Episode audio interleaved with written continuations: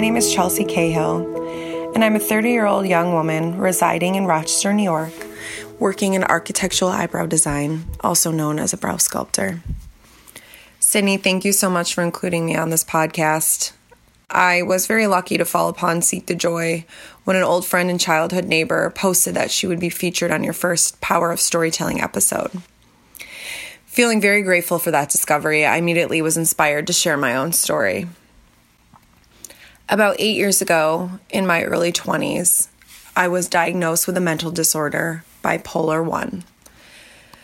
Looking back at it now, I can see it as a blessing and a gift. I know many may think a mental illness and being a blessing or gift doesn't really usually go hand in hand, especially with how our society views mental illness or the lack thereof. I will get into my background and events leading up to what I now call a blessing, but first, the Webster's Dictionary defines mental illness. Any range of medical conditions such as major depression, schizophrenia, obsessive compulsive disorder, or panic disorder that are marked primarily by sufficient disorganization of personality, mind, or emotions to impair normal psychological functioning and cause marked distress or disability, and that are typically associated with disruption in normal thinking, feeling, mood, behavior, interpersonal interactions, or daily functioning. Some of the synonyms craziness, delusions, depression, derangement, disturbed mind, emotional disorder, insanity, loss of mind, lunacy, madness, maladjustment, mania, mental disease, mental disorder, nervous breakdown, nervous disorder, neurosis, paranoia, personality disorder, phobia, psychopathy, psychosis, sick mind, troubled mind, unbalanced mind, unsoundness of mind. My definition of mental illness a gift, a blessing caused by a chemical imbalance in the brain with the right treatment, support, love, balance, and healthy lifestyle can be managed and lived with for the rest of your life. Fresh out of high school, I made the move across the country to Los Angeles, also known as the city of Los Angeles, to pursue my dreams of being an actor.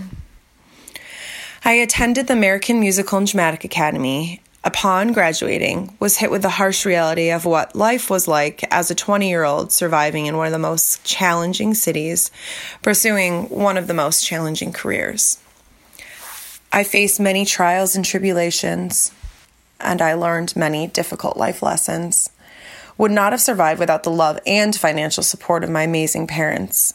Although, quote, living the life, unquote, in LA, I kept hitting a brick wall, barely surviving mentally. The negative self talk soon became the only thoughts in my head. Before I knew it, I was spiraling into a deep and at times suicidal depression. Even the the support of my brother, my best friend, moving to LA to pursue his career behind the camera didn't cure the storm that was constant in my mind. And soon, by the quick decision of my family, I flew home with a one way ticket on my way to what I hoped was the first step in my healing. I remember feeling so much anxiety on that flight home that nothing sounded better than being in the arms of my loving parents. But even when embraced, that did not bring me out of the deep, dark hole of nothingness that I was in. I feel like with depression, unless you've been there, you have no idea what it's like. And I would never wish the feeling of being there on anyone. Now, the time when the depression started and the next several years after, uh, in and out of manic depressive episodes, are to me a blur. But what I like to think is a tragic, beautiful mess that has helped me formed into the person I am today. During my mania, I drank heavily and had uncontrollable urges to spend money, especially money I didn't have. I had delusions that my bills would go away if I just ignored them, and I felt like I had all the money in the world when in actuality I was barely surviving. In time, I racked up a significant amount of credit card debt, ruined my credit card score. Credit score. After a couple of years trying holistic treatments, several different therapists, and a couple different medications to bring me out of what I felt like was hell, I was referred to a psychologist who was the first to diagnose me with bipolar 1 disorder, which is characterized by the occurrence of at least one manic or mixed episode. Most people also at times have one or more depressive episodes and all experience hypomanic stage before progressing to full mania. I was then put on a medication that will say, I will say helped in saving my life at the deepest, dark, and craziest times lithium. With weekly visits to my psychiatrist, my medication, my amazing support system of my family and friends, I finally felt relief. Although I struggled in the beginning of my diagnosis with, with feeling like the medication was working, and at times felt like I didn't need to take it anymore. I have to say, I had to overcome stigmas in my mind, which I thought went with being diagnosed with bipolar 1 and taking medication. Will people think I'm crazy? Will they not want to be friends with me anymore? Will they not love me the same? Can I tell people about my mental illness and not be judged? Is my life going to be different? Will the medication make me gain weight? So on and so forth. The questions in my mind were endless.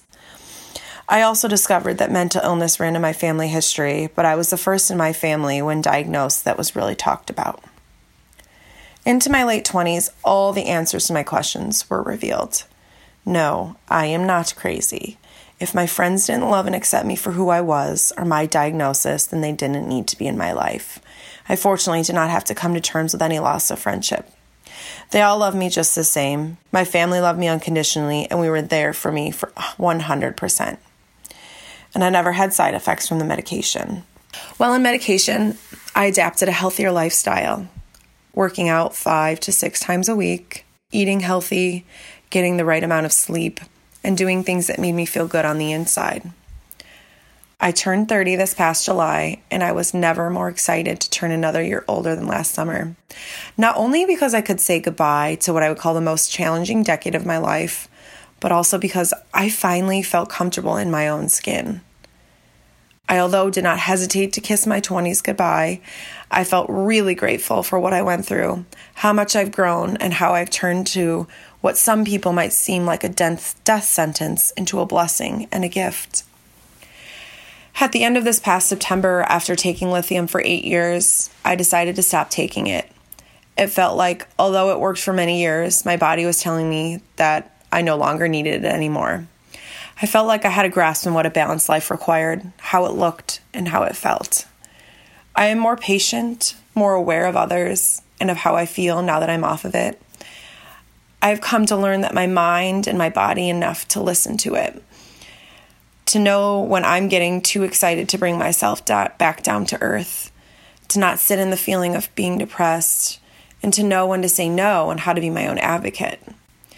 Although some friends, family members, and even my own therapist at the time did not agree or were weary of my decision, I still went with my gut because I am the only person who truly knows me. And since being off it for five months, I've proved those who were skeptical wrong.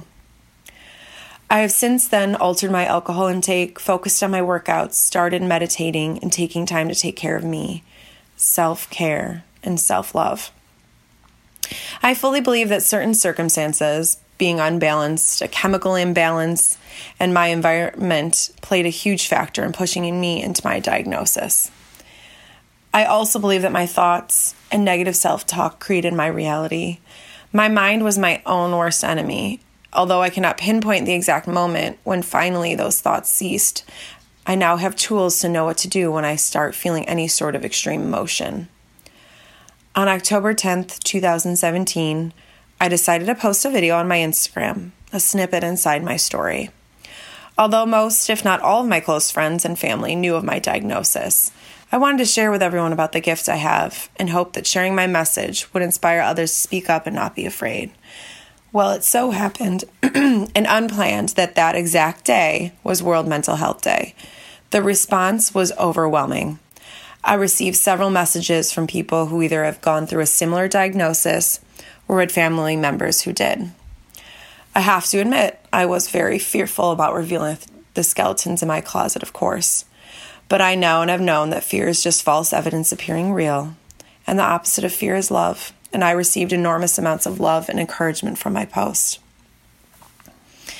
I have always known that I wanted to help and inspire others going through the same thing to not be fearful and know that it's okay to talk about it. Thank you for allowing me to share my story with you all. I learned that I can see the positive in my diagnosis. My biggest dream is to help teens and young adults and inspire them. Inspire them to ask for help and know that it's okay to talk about their mental illness. We all have a story to share and a voice that is meant to be heard, and we want to share yours. For more information and to get involved, visit storiesofinspiringjoy.com. Stories of Inspiring Joy is a production of Seek the Joy Media and created by Sydney Weiss. You can find all episodes on Spotify or Apple Podcasts, and if you like the show, hit subscribe, leave us a rating and review, and follow along on Instagram, Facebook, and Twitter. We're creating greater connection and community, one powerful story at a time.